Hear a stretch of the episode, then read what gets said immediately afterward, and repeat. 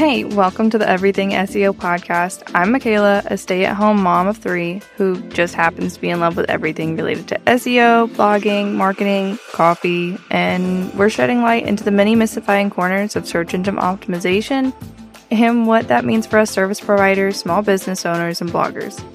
We're going to ditch the do it all narrative surrounding SEO and really sit down and craft strategies that are sustainable, but still get us those first page results. Now let's get cozy, grab your fave sweater and a cup of tea, and let's talk everything SEO. Hello, hello, and welcome back to another episode of Everything SEO. If you were with us last week, we covered where to put your keywords and what it means to put keywords in the right places on your main pages. And I told you that this week we would be covering where to put your keywords in your blog post.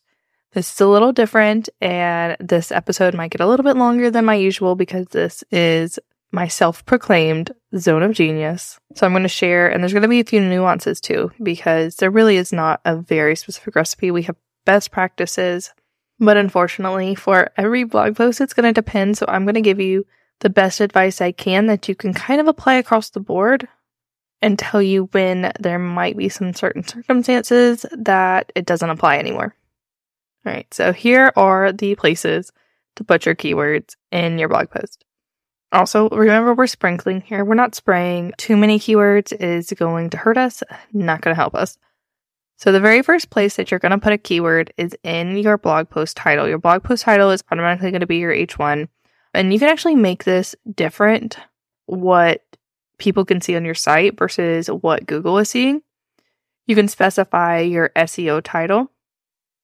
But whatever it is, your SEO title should have your keyword, preferably at the beginning of the title. But if it doesn't feel natural, like just just put it as. And if you're using long tail keywords, there's a very good chance that your keyword is going to be the entire title, if not everything but like a number. that seems to be the the trend when using long tail keywords because you can only make a title so long for Google's best practices. Next is going to be your meta.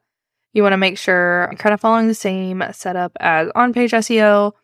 And for your regular pages, you want to make it feel natural. You want to mention it once. And it your meta shouldn't just be super long. It should feel be like maybe a sentence, maybe two sentences. It really depends on how lengthy your sentence is. And it should include your keyword. Then it's going to be your subheadings, I always say a good rule of thumb is definitely at least one H2. And if you have a bunch of H3s, like this is just a really lengthy blog post, I would use it in one of your H3s. Now, just because you have header H3s, which are header threes, does not mean you need to put a keyword in your H3.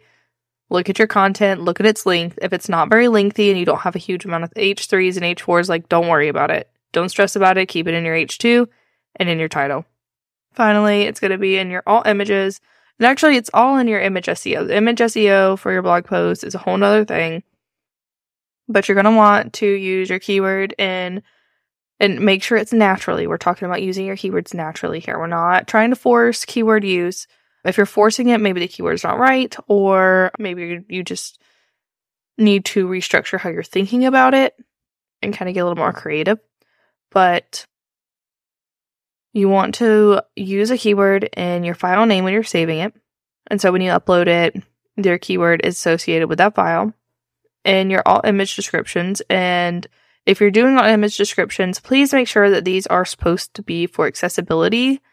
So you keep that in mind. Do not keyword stuff and make sure that if you're using your keyword in it, that it feels natural and it still describes what the image is portraying. Next, it's going to kind of be your actual content, which is pretty cool, right? Your content. I always say the same thing as with the main pages. A pretty good practice is one keyword per 300 words. Now, I say that, but that doesn't apply to every circumstance, and it can change based on what your keyword is. You should be using one primary keyword and a few secondary keywords in your content when you're writing a blog post. Your primary keyword should typically be included in your first paragraph. or the beginning of your second paragraph. And a good way to think of it is if you're asking a question or a keyword is a question, it can normally fit at the beginning of your second paragraph. Your first paragraph, it's a good introduction into what you're writing and why you're writing it. And then your second paragraph is then answering the question. And you're going to keep it like a little short thing because Google can kind of grab that from your website and put it when people Google that question. So you're going to have a higher chance of placement, of higher placement. And people like to have the answer of what answer their question. It might seem funky to give it away right right away, essentially but people are looking for the answer to the questions. And if you're making them scroll all the way down the page for a very simple question or a relatively quick answer, then they're not going to stick around. They're going to find somebody who does. And you're not losing anybody by doing that. People are going to stick around to read the rest of it. And if they were not planning to stick around originally, they're not going to do it anyways. So don't stress it. Just go ahead and provide the answer. So keyword in first paragraph or second paragraph. And these should be short paragraphs, two to three sentences long, not not like super lengthy most of the time. Like I said, everything about blogging is kind of nuanced. You just kind of have to go with what's in your niche and follow what feels good because honestly, quality over quantity and quality over nearly anything else. Um, your blog posts are going to rank really well as long as you're providing quality content and following general SEO best practices. So you should also be sprinkling that keyword throughout your content. Like I said, the one per 300 uh, words.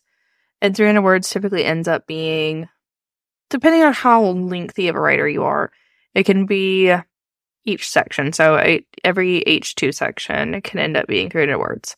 Or if you write short, that might be once in your entire blog post because you only wrote 500 words. So you're like, okay, I'll just need it once. And that is perfectly fine. Um, if you are answering a question or you have a really quick solution or you're giving information immediately, as long as it is quality content. And I will talk a little bit more about the nuance of that in just a second, but I want to mention one last place that you can kind of put your keyword in your blog post, and that's your URL. You can pretty much copy and paste your keyword as your URL. All right, so back to the body content. I just not want to forget about that and forget to mention it. And I actually have a blog post about that that you can read to see like how you need to structure that because I know sometimes our keywords have different symbols and stuff in them, and you really shouldn't be including those into your URL. Or if you're making a list, you're like, well, should I include, you know, if I'm making a list of 13 things, should I include that 13 in there? Or if your keyword includes like the year, should you include the year in there? But I go over that in the blog post. It's in the show notes. But back to your body content. Okay, so I said that the one word, one keyword per 300 words is kind of nuanced. And that's because there's different types of blog posts and natural, like even just naturally, because we're, we're all about using keywords naturally. There are situations where they might just arise naturally. It also tends to be if you have a shorter keyword, you're going to accidentally find yourself mentioning it more often than a long term long tail because you really have to think about putting in a long tail. But if you're focusing on a short keyword that's like one or two words long, you end up using it just just because you're writing about it.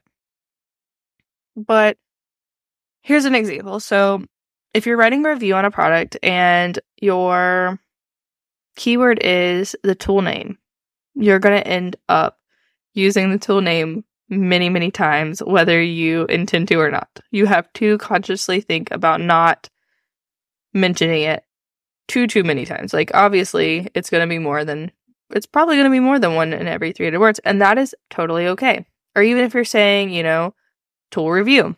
So, like, I have a PixiStock review on my website, and I say PixiStock and PixiStock review a lot in it, or my thoughts on PixiStock, and that is perfectly okay. That blog post is ranking number one for that, by the way. So I have proof that it is perfectly okay. Now, then a list, you might find it harder, like if you're making a listicle, which is when you write 13 of your favorite things. Depending on how in depth you're going on those 13 things, you might find it harder to mention your keyword multiple times because your keyword might be I don't know, 13 tools that I use in my business every day. So that might be tools you use in your business every day. That might be really hard to mention in such a long post multiple times or make it feel natural or make it natural in the post multiple times. And so it just doesn't get mentioned. The main thing to focus on then is in your first paragraph or your second paragraph, however you need to put it, and then at the end. And typically, your it's going to be your first H2 too for a listicle, just because you're probably going to reintroduce what you're writing the blog post about, which should be including your keyword. So, in this situation, you'll find that you have a lot of alternative keywords. So, alternative keywords are kind of like saying the same thing multiple different times or different phrases that essentially lead somebody to the same answer. And when you're writing a listicle, those tend to come out at least more often than if you're writing a traditional how to article or complete guide article or anything like that. So the listicle is really when those come out.